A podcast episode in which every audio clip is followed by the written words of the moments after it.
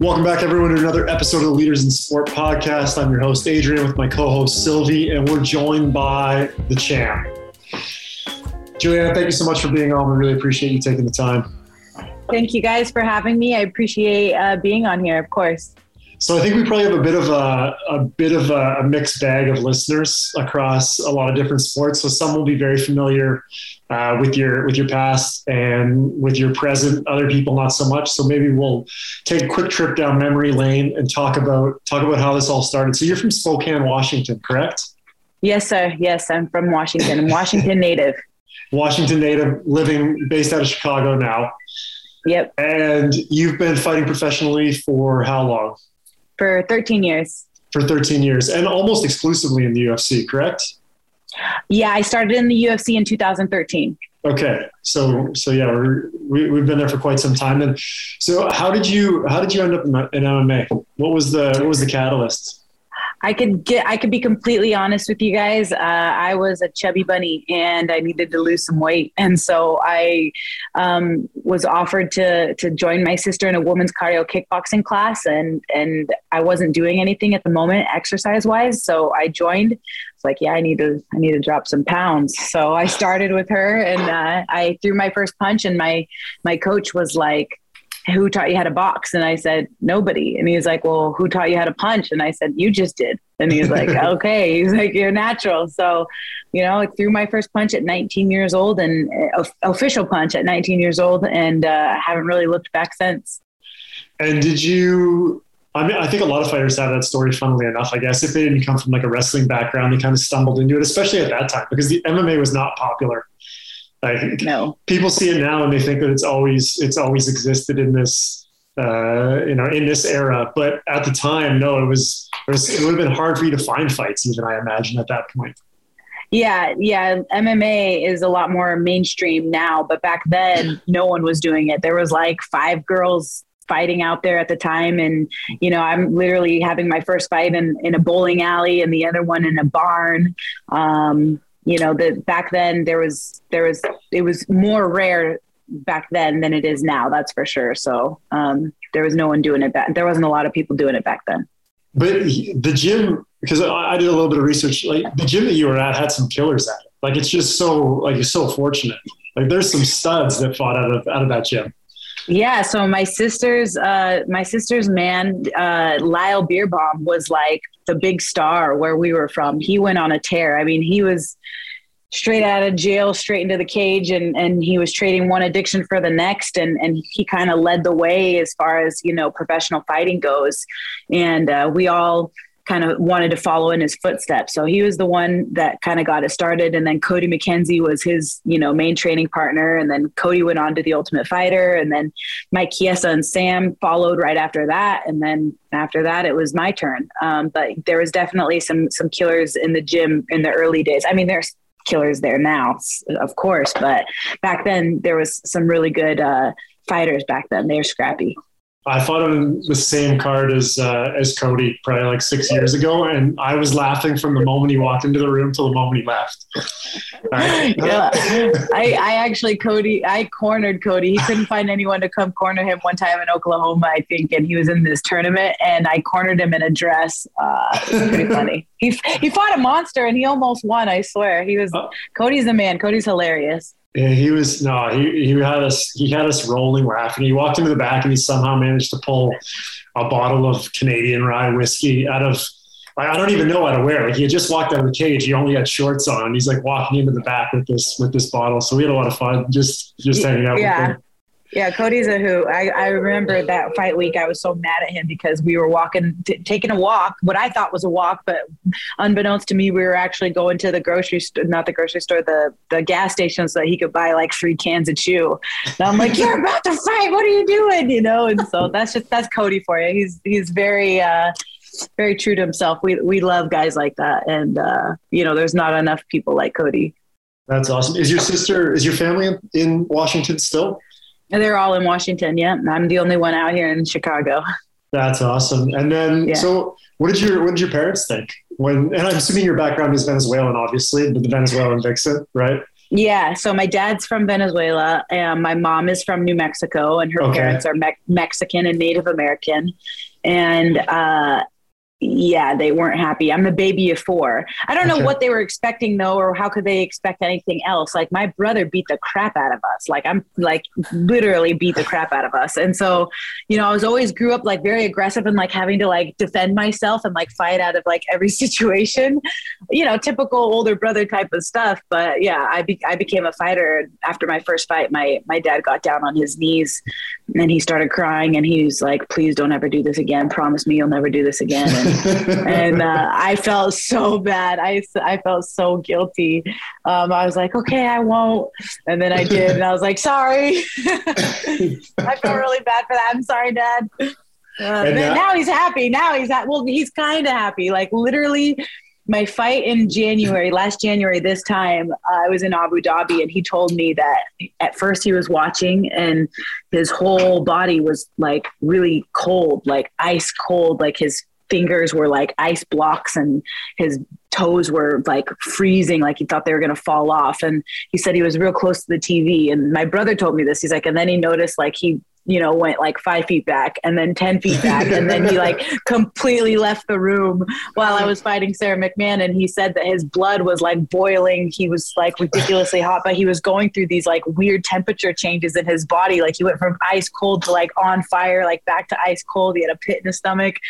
This last one uh, for the championship, my poor daddy lost like 15 pounds during fight week. Like he was just like devastated.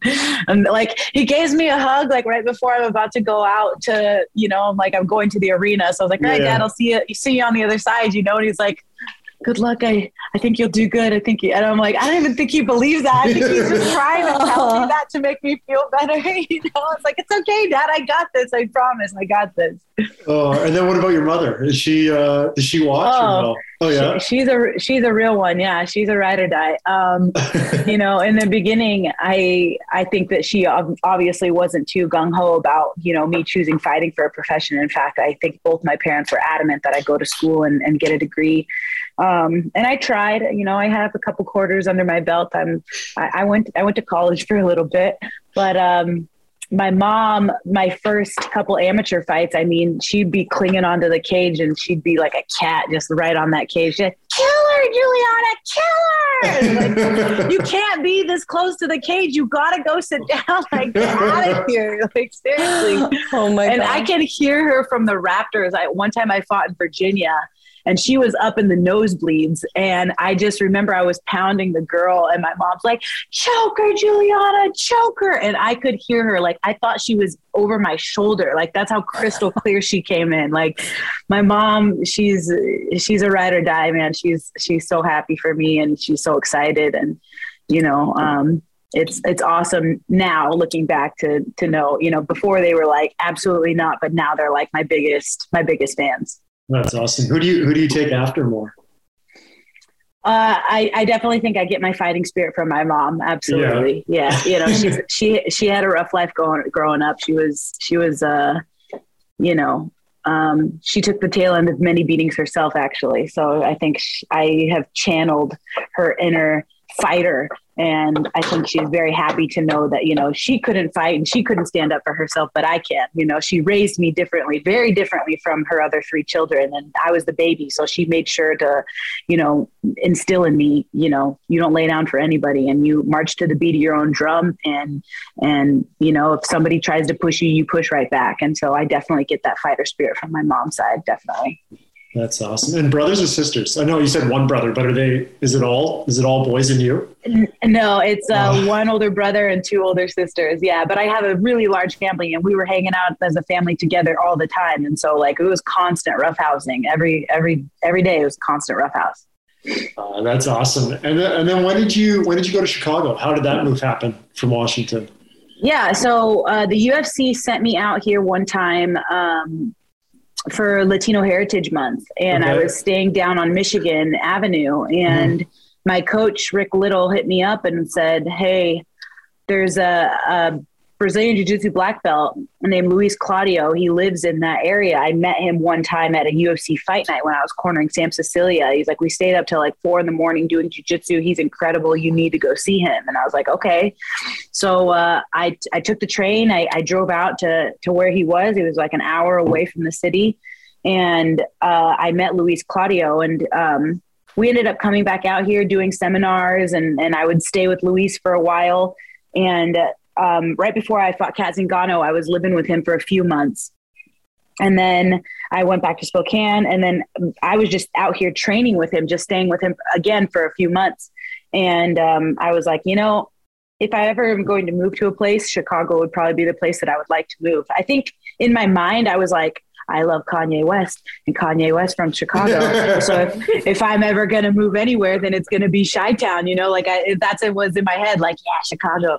Um, and then like I moved here and I was like, what was I thinking? but honestly, the training that I've been able to receive out here uh, has been incredible. Um, you know, I was a big fish in a small pond in Spokane, right. and moving out here had definitely forced me to to level up and, and sparring and jujitsu in all areas and in all facets. If you don't evolve your game, it's going to pass you up. And so I definitely think that, you know, moving out here kind of opened my eyes to you know you're not top dog anymore and you gotta you gotta um, you know roll with the punches and, and learn how to get better so i definitely think that that shows and has been showing in in my evolution as a fighter I can just like what a lifestyle change too to go from to go from Spokane to to Chicago. Massive yeah. And then i got pregnant and then it's like oh you for sure aren't going anywhere. Um, and so it's like i'm here at least for the next you know let's see she just turned four. I don't know what 18 subtract four is 14 years, I, yeah, I, I, I, fight for a living yeah 14 years. I got 14 years left. I uh yeah, I want to ask about that a bit more. Being an, a female athlete and and going through pregnancy, like what was what was that like? Like I know a lot of female athletes I've worked with. It's like, oh no, my career's over. Like everything changes. What was what was that like?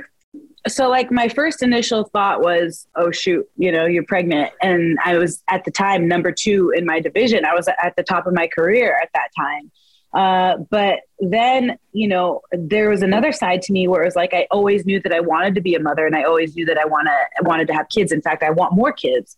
Um, but I just think that the timing threw me off guard for sure. I was like, I don't know if I'll ever fight again, but I for sure felt like I don't know if I'm ever going to fight again when I had an emergency C section. I was a thousand percent, especially being like an alpha, alpha chick. I was a hundred percent like, I'm going to give birth naturally. I'm not going to take the epidural. Like, I'm totally going to do this. Like, I, I can't wait. You know, I was ready. I was excited. And then, you know, 42 weeks comes by and they're like, we got to get this baby out of you now, like now. And I, I feel real sheepish too, because, you know, my mom, she was like, you're not even close to giving birth yet. You haven't even dropped your belly. Like you're not even close. And I was like, maybe that was you with your five kids, you know, cause she lost one kid. I was like, maybe that was with your body. My body's right. different, you know? And then like, I went to the doctor and they're like, yeah, we got to get this kid out now. Like you're not giving birth naturally. Like we need an emergency C-section. So I, I that I felt like robbed me of like what I thought was like womanhood of like typical giving birth, you know? Um, yeah. And uh, having my baby, you know, by C-section, I wasn't expecting that. And and then like knowing that you get your guts cut open, they just shove it back, sew you up, and tell you to have a nice day. Like I was like, I, I don't think I'll ever fight again. Um, so that mental hurdle, having to get over that mental hurdle, was uh, was pretty tough, you know. And and here she is. Here's the star herself, the star of the show. Hello. What's your name? What's your name? What's your name? Isa. Yeah. Isa. Beautiful. Yes. Well, yeah, that's that's uh that's such a you know hard thing to go through as a woman and especially and you know not as you planned obviously. So what was the recovery like? Like how did you know you were going to fight again get your strength back? Um who and also who is the team that helped you with that? Yeah so i met this fabulous doctor. Her name is um, jennifer mercier and she's a miracle worker with her hands godsend this woman is amazing. And uh, she invented this type of therapy uh, for women to get pregnant and to help women recover from pregnancy. So her success rate is just incredible and she's gotten so many women pregnant and she has also helped many women recover from c-sections and stuff like that.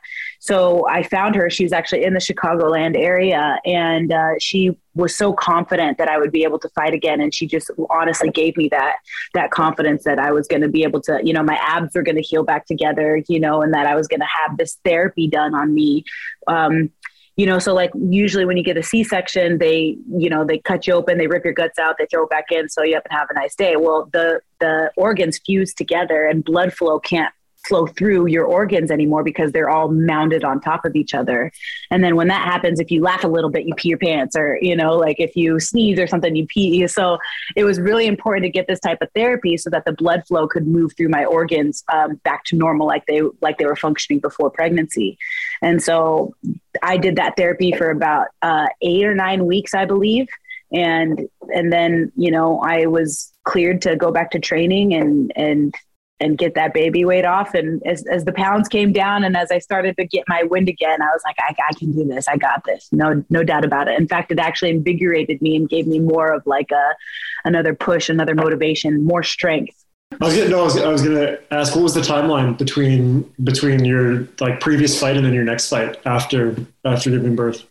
So um, you would have to Sherdog this because I don't know exactly, but Valentina, I fought her January, I believe, like 2017. And then my next fight was against Nicco Montaño. Um, took that fight on two weeks, and I don't recall the year. I think that was like 2019, 2020.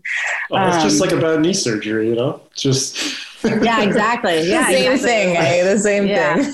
well, that yeah, is like what's funny. Months or something like that. Yeah, that is what's funny about MMA though. When you see people's like it, like that's not uncharacteristic to see someone go, you know, 14, 15, 16 months out of the cage. I mean, obviously yeah. that is uncharacteristic what you had to go through. But if you just looked at your at your Sherdog record, no one would think, you know, that would yeah. You wouldn't even notice, so to speak. Yeah. And I mean, I've done I've done the knee things too, especially with this being such a hard sport. I mean, fighting two times in a year is plenty for for a professional fighter. Um, but yeah, I mean, it, it was good. You know what I really enjoyed um, with the time off was I didn't want to rush getting back to the cage. I wanted to enjoy my time with my baby. I wanted to like, you know, have every second I could and spend every waking moment with her. I didn't want to feel like this burden that some people feel like I got to get in the cage right away, you know? So I definitely took my time uh, getting back to the octagon and I didn't rush anything at all. I did rush the fact that I came back on a fight on two weeks notice, but that's just because I was ready to go. That's amazing. And we, it's funny, we had a bunch of different questions um, that the DFS team had submitted to us. So, but one of them that they, they wanted us to ask about was different trainers that you've had in the past. And I think Chris may have actually been the one that, that asked that question. Um, yeah. So, so when did like, yeah, what, what was the team? Is it all out of one gym in Chicago? You only train there? Do you bounce around a little bit? What's the, yeah, I, I live in the car. I literally live in the car. I go from one training session to the next, to the next, to the next, and they're all in different locations in the Chicagoland area.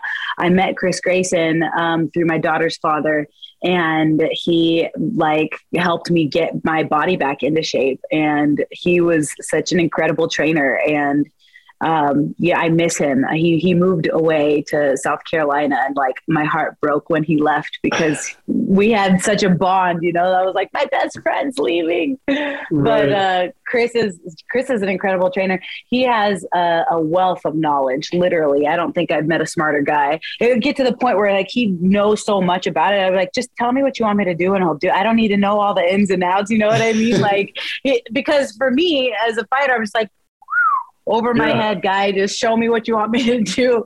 He's he's so knowledgeable um, and i still call him literally for like any sort of question that i have. Anytime when it comes to supplements or training or anything like that i know that i can count on him because he's just he's such a smart guy. He knows what he's talking about. He's been doing this for forever you know? So uh, chris grayson is one probably one of the best trainers i've ever had that's awesome. Maybe maybe talk about your schedule a little bit. I think people people don't understand what sort of what sort of time requirements go into fighting um, when you look at all the different disciplines. Yeah, so it depends on the day, but every day for Monday through Thursday, I start my day at my MMA gym at 10:30. We do pro practice, and then I'll come home, I'll eat, and then I'll go lift. And then when I go after I'm done lifting, I'll probably eat a protein, drink a protein shake at the gym, and then I'll head to my last practice of the night. It's either jujitsu or boxing or back to the MMA gym. Mm-hmm. Um, and so every single day, it's at least two to three training sessions every day, and it's bouncing around from you know one place to the next, and they're in different locations. So I mean, sometimes my drive can be an hour, sometimes it can be 15 minutes. It just depends on where I'm going and and what day is scheduled for that day. But every day is, you know, at least two, to three training sessions a day. My only rest day is Sunday when Sunday. I'm in camp. Yeah. And then fr- Friday, you said Monday to Thursday, Friday, Saturday, you just train once or twice still? Friday and Friday and Saturday, I uh, spar live. And then okay. Saturday, I will like lift and do jujitsu or I will do MMA class and uh, spar. So sometimes we, we, we had our sparring nights officially Friday nights, but for this last camp, we had to change it to Saturday nights because I was commentating in Miami every Friday night. Okay. So I'd I'd go and I'd commentate. On, I'd leave on Thursday. Sometimes I'd leave on Friday morning. I'd commentate Friday night, and then take the very first red eye, like the very first flight, 5 a.m. back to Chicago. I'd get off the plane. I'd Uber straight to the gym, and then I'd spar on Saturdays. Mm-hmm. Um, so it that was just because I was commentating at the time, but yeah, Saturdays. Uh, usually we have a pro practice at 11:30, and then sometimes I would do that. I'd go to the pro practice at 11:30, and then go spar later on on Saturday night too. So it really just depends on the day and, and the scheduling and, and trying to work around everybody else's schedule, right? Because in Spokane, it was a one-stop shop. I would just go train with Rick in the in the garage and and call it a day. Was, that's I, that's all I. That's the only place I needed to go. In right. Chicago, it's like I got my boxing at a certain gym, I got my MMA at a certain gym, I had my jujitsu at a certain gym, and I got my strength and conditioning at a certain gym. So I'm just constantly all over the place like all day long. That's awesome. Are and, and your coaches obviously all work together, I assume, to help. They all, to help they all, it? Yep, they all work together. So Rick is uh, our CEO. He's my head coach, and, and he lives in Spokane. And he kind of is always constantly in communication with the other coaches as far as like what he wants to work on and what what the game plan needs to be. So he trusts in my coaches over here to to get the job done, and they are all, all very um, intelligent in their own rights and they're masters of their crafts. Um, so of course he trusts you know the training that they're putting me through. And then when it gets down to the wire and I get closer to the fight, Rick will actually come out here in Chicago and he'll stay with me for a month. He'll stay with me for two weeks. He'll stay with me for three weeks, and he'll go back and forth between Spokane and Chicago all the way uh, leading up to the fight. Oh, that's awesome. Uh, yeah. And how many times a week do you spar? Just the one time? No, so we spar live on Wednesdays and then uh, Friday nights or Saturdays. So I think, I mean, yeah. so two, so, two, so two times a week two yeah. times a week. Yeah. yeah. No, no, it's funny. It's funny how every single gym has their own set sparring days, and it's like consistent always at the gym. Like, oh yeah. Well, and I could tell you that like Wednesdays for me, I always know are like, okay, for Tuesday nights, I'll just say Tuesday nights is always like that kid uh, that's about to go to Disneyland the next day. Your heart's pounding out of your chest and you just like can't you're so excited you know? But it's like i'm not excited. I'm like i'm about to go get into the lion's den. So it's yeah. like waking up waking up like the day before a fight right? So it's like you know you're about to go to war. So tuesday nights are always really difficult for me because i know that like come wednesday morning it's on. Yeah. and so i when i get closer to the fight i get more excited. I'm like oh yeah somebody's gonna die today you know? But like when when you're just getting back in shape when you're just getting back to the gym and you've been at a out of the gym, it's like, oh no, I'm gonna and, get yeah. it tomorrow. and everyone else is in shape, or they have a fight coming up, and they're they're dialed in. Yeah, exactly. Feeling. And you're not, and you, you, get punched once. You're like, "What's your problem? Take it easy." They're like, "You know what day it is. You know what day it is." That's awesome. Uh, what was in Miami? What what organization were you commenting? Commentating on? Yeah, so I commentate. Uh, I'm the lead color commentator for Combate Amer- for Combate Global. They just changed their yeah. name. Excuse me. It's uh, it's on Paramount Plus, okay. and it's uh, just a Latin American um, fighting league that mm-hmm. is just sprouting up all over the place. I, I feel like you know, no knock on the UFC by any means, but they keep stealing all our talent. It's crazy. Every time I see somebody that I call their fight, boom, the next week they're fighting for the UFC. So they're picking off our guys left and right. Um, but yeah, Combate is uh, an amazing league. Actually, the one who started the UFC, his name is Campbell McLaren. He started the UFC back in 1993, and he sold off his rights, and now he's has a new baby, which is Combate, and he's doing it all over again. But this time, he's catering to the Hispanic market. So we're all over Latin America, uh, all over Telemundo, Univision, and mm-hmm. uh, they have their Spanish side that commentates on the Spanish side, and they got like really big deals with those uh, productions, Telemundo Univision, and stuff like that. Um, but for their English side, uh, we broadcast on on Paramount Plus. We're streaming there on Paramount Plus, and it's just it's it's a great time. You know, I mean, I love fighting. I can talk about fighting all day long, and and to to get my feet wet on the commentating side too is also uh, truly a blessing. For sure, and Latin Latin America just has such a rich history with fighting. So exactly, and and the thing that makes combate exciting, um, well, it may things that I wasn't used to in the past, but now I'm like used to. Uh, they have a different type of fighting style when it comes to what they're looking for. So Latin America, like you said, has a big, rich history in, in fighting in that fighting spirit. Yeah. And they are a lot different in their fighting styles. They want to stand in the pocket and and trade and literally last the one who goes down is the one who loses. So it's like they stand all day long. You don't see a lot of groundwork. And if you literally go to the ground and don't like execute within the first like 10 or 30 seconds, they're standing you right back You're up right. and they're getting you right back in the pocket.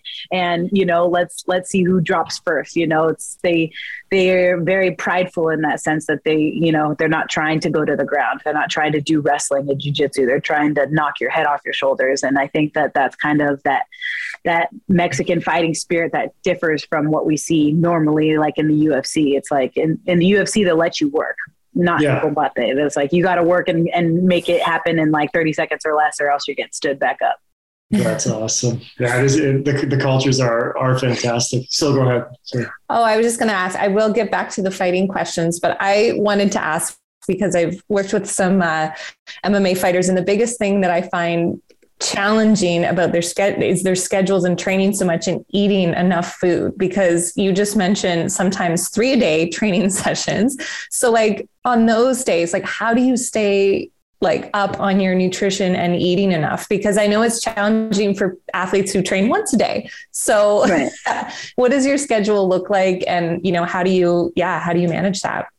Honestly, that was one thing that Chris and still my trainer now, my strength trainer, they're always on my butt about that because I am horrible with that kind of stuff. And it's not that like I don't want to eat, but like when you have to eat that much to refuel and replenish for the next one, it's like you're full. It's like the it's like a chore to have to eat, and then you got to like finish it all, and you're like, I can't even finish this. I I don't even want to eat it to begin with, you know. It's like, but then there's other days where I'm ravenous animal and I just like can't stop eating, and so um, Um, the the honestly the nutrition side for me has always been the most difficult part uh, as far as being a fighter goes especially when i have you know not such good influences like my head coach rick will be like you really think that if you eat that starburst that you're it's gonna you know affect your performance and you're not going to be able to throw a punch the right way or something? And i'm like well maybe. I'm not supposed to be eating this. He's like eat the starburst. It's fine. Not it's, it's okay you know? So you know when he's here it's always like he's eating barbecue and he'll be like yeah eat the barbecue. You need the protein. You got to replenish you know, and he'll find an excuse for me to be like,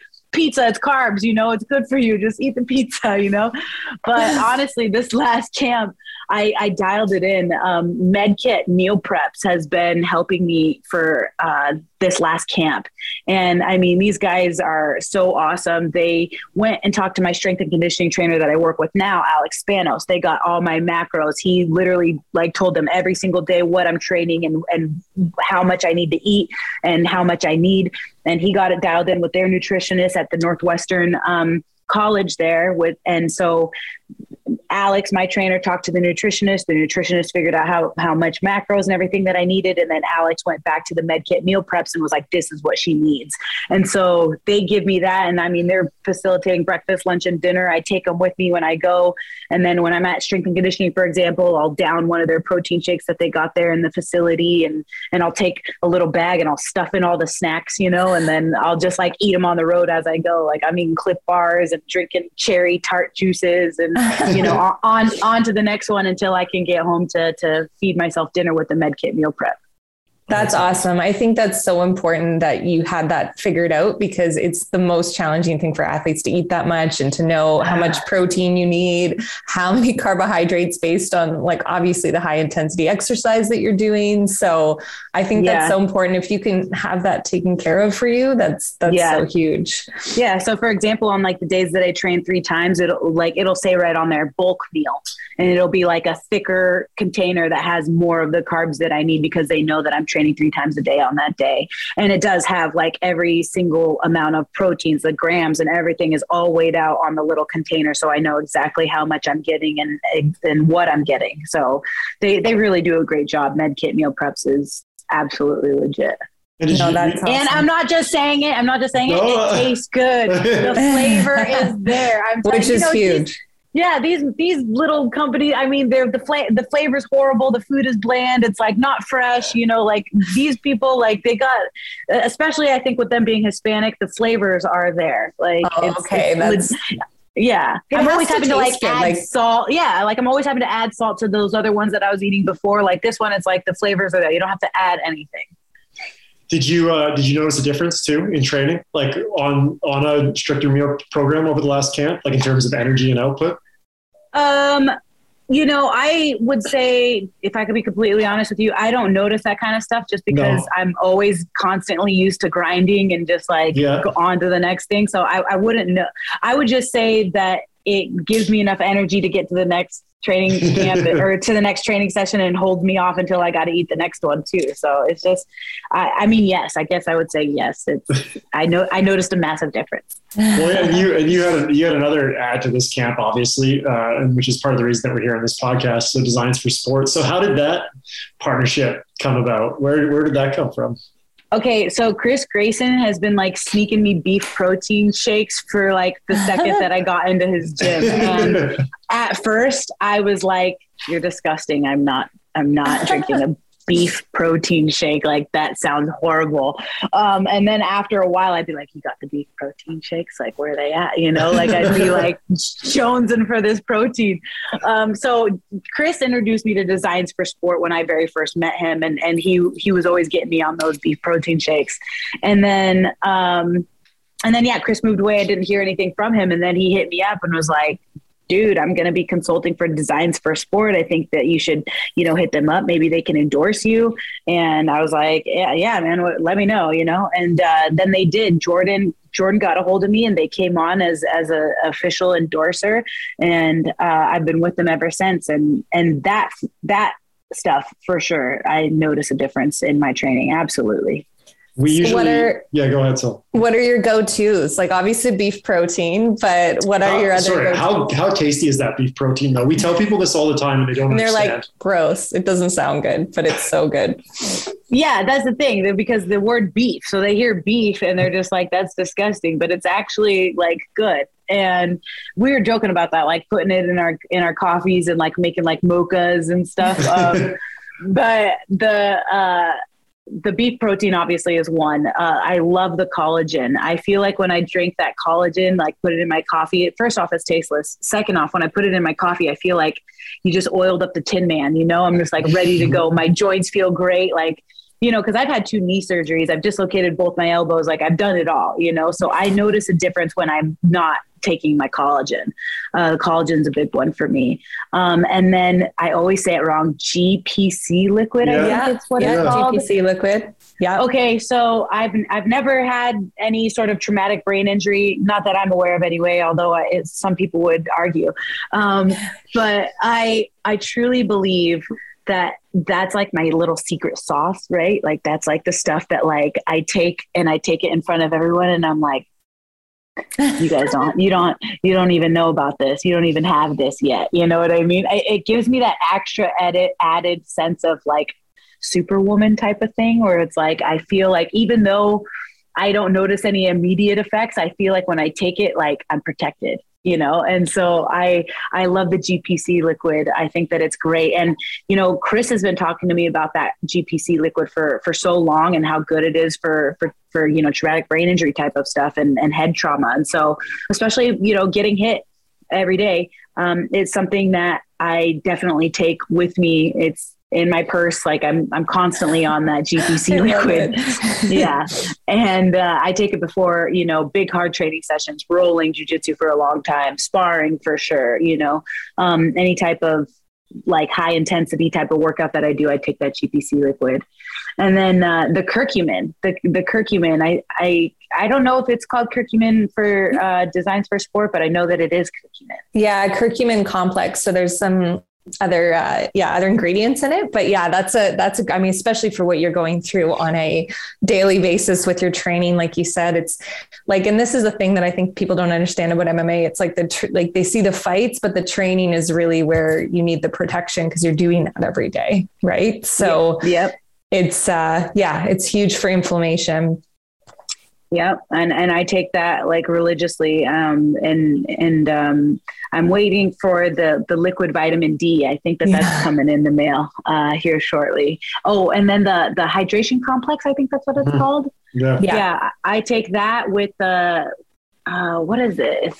Oh, that's aminos. The, that's yeah. I was gonna say the aminos, right? I was yeah. like, they're not the same thing. Yeah, no. I take that with the aminos and uh, that's like my drink like two times a day. You know if i'm training three times i'll only take it twice but at least i take it at least two times. I, I, I carry that with me and i and i drink that you know after every training session and during the training session.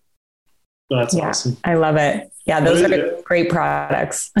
Yeah. Yeah fighting like yeah it is funny you can't i mean there's some guys in the sport that don't have to i guess like the max holloways and the donald cerrones who have thousands of hours of live cage time but it's hard to it's hard to practice to fight without fighting Right. yeah, yeah, and that's what they say. Like, like for example, if Cody No Love, because he came from a boxing background, if he never sparred another live session in his training camp, he'd be fine. He knows how to spar. He's got that, you know. Yeah. And and so those those types of hits that you're taking in training sometimes are worse than the the hits that you take in the octagon. And so you know since like uh, like she said since you're training every single day that's when you need to be protecting yourself is because i'm doing this every single day and so i, I don't have as much experience as the donald cerrones or the max holloways but you know getting up there especially in this last camp i sparred more than i ever have in any of my training uh, in any of my previous fights and so you know, I anticipate, you know, the same exact thing leading up to my next fight. And I know how important it is, especially with traumatic brain injury, to be taking care of your brain and your body because obviously I can't fight forever, but I still want to be able to like remember things and remember moments in my daughter's life, you know. And so I definitely think that these products are uh, aiding in that protection. That's awesome. What's the what's the word on the next fight? Is anything inked up yet or no? Uh, yeah. So I I I don't have anything inked up officially, but I I would in, I would assume um, that we're going to rematch sometime in the summer. In the summer. You know what they say about assumptions, though. You know, but uh, that's that's just that's my wish. That's my want, right? That's like what best case scenario for me. Yeah, you you want to like run it back with Amanda first before anything else. Yeah. Oh yeah, yeah. Because there's still naysayers out there. There's still people out there that think that it was a fluke, that it just happened, you know, by by chance, and that oh she was sick or this and that. There's there's so many excuses that people are making. I just want to go back out there, put put the naysayers to bed once again, and and just let everybody know it it wasn't a fluke. Yeah, for sure. I mean, there, it is fight. There's no flukes in fighting. People say that all the time. But if you close your fist and throw it at someone's face, uh, there's there's no real flukes. Yeah, no, I know. I'm just like, really? Yeah. Really? Did you watch the fight? It, it was a fluke. Okay. okay. well, especially, we'll, especially we'll run style. it back. Yeah, especially yeah. in that style too. It's not like it's not like you close your eyes, landed one shot, and the fight was over. Like, yeah, yeah, you, you hit. No, although they thought that was going to happen to me, they're like, "Pena last ten seconds in the first round." Like they, everyone was counting me out. No one thought I was going to win that fight. So yeah, I actually wanted to ask about that. What is it like going into? I know you, we're going to be mindful of your time here, um, but yeah. what is it like going into that? Uh, yeah, that like fight, just in terms of confidence and the mental side of it, when you know everybody, like you said, was betting against you.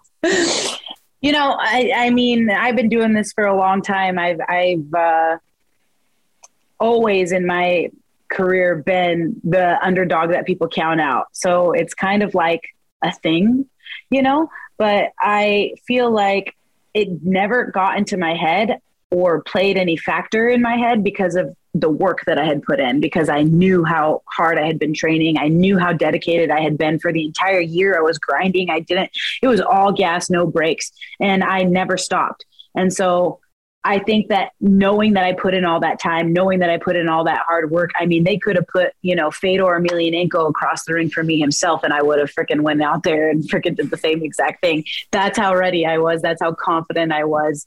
Um, and then there's little tells. There's little tells leading up to the fight that, you know, there's little wins. You got to win a little bit here. You got to win a little bit there. And, you know, when she didn't show up for the fight in August, I was like, I got you, you know? Right. And so there was just so many things that it was like my, my confidence was never shaken. I was supremely confident um, that I was going to get the win no matter what. I didn't know how, I didn't know when, but I knew when if push comes to shove, no matter what, at the end of the night, I was going to get my hand raised, and I'm going to get my hand raised again. What do you What do you want people to say when you retire from the sport? about you? I that she was relentless. That she was just she was a dog and she was just a relentless dog. I know that's so weird. Like a girl wants to say, I want to be remembered for being a dog. Um, but like, I want to be remembered for just being a, a, relentless fighter. You know, if you have a type of personality where you're you know, I'm never giving up. It's really hard to stop somebody with that type of attitude and with that type of personality. And um, that's always been my personality. That's always been, you know, like I said, coming from a, a place in my childhood where I was constantly having to fight my way out of situations. You know, I've just, I've never given up and, and I'm never going to give up. You know, right now I feel like, yes, I have the belt, but it still feels like day one to me. Now I got the target on my back. This is what I wanted. And now it's time to actually start all over again and go to work and make sure that I do everything in my power to defend and to retain and, and to make many more defenses after this moving forward. So for me, I just want them to remember that I was just a, a relentless, uh, a relentless person who who never gave up and and who was always striving to to reach their goals, and and to let them know that whatever your goal is, if you put in enough time and and dedication and hard work, that you can make it happen. Awesome. Love that. Thank you so much, Julianna. We're going to let you go because we know you have another call and you're very busy. Uh, but yes. thank you so much for sharing everything that you shared today. And uh, we look forward to doing a follow up chat, maybe around your next one. Yes, absolutely, guys. Thank you so much. I got this other call coming in, but I yep. appreciate you Thank guys. you so time. much. Thank you. Thank you. Bye bye.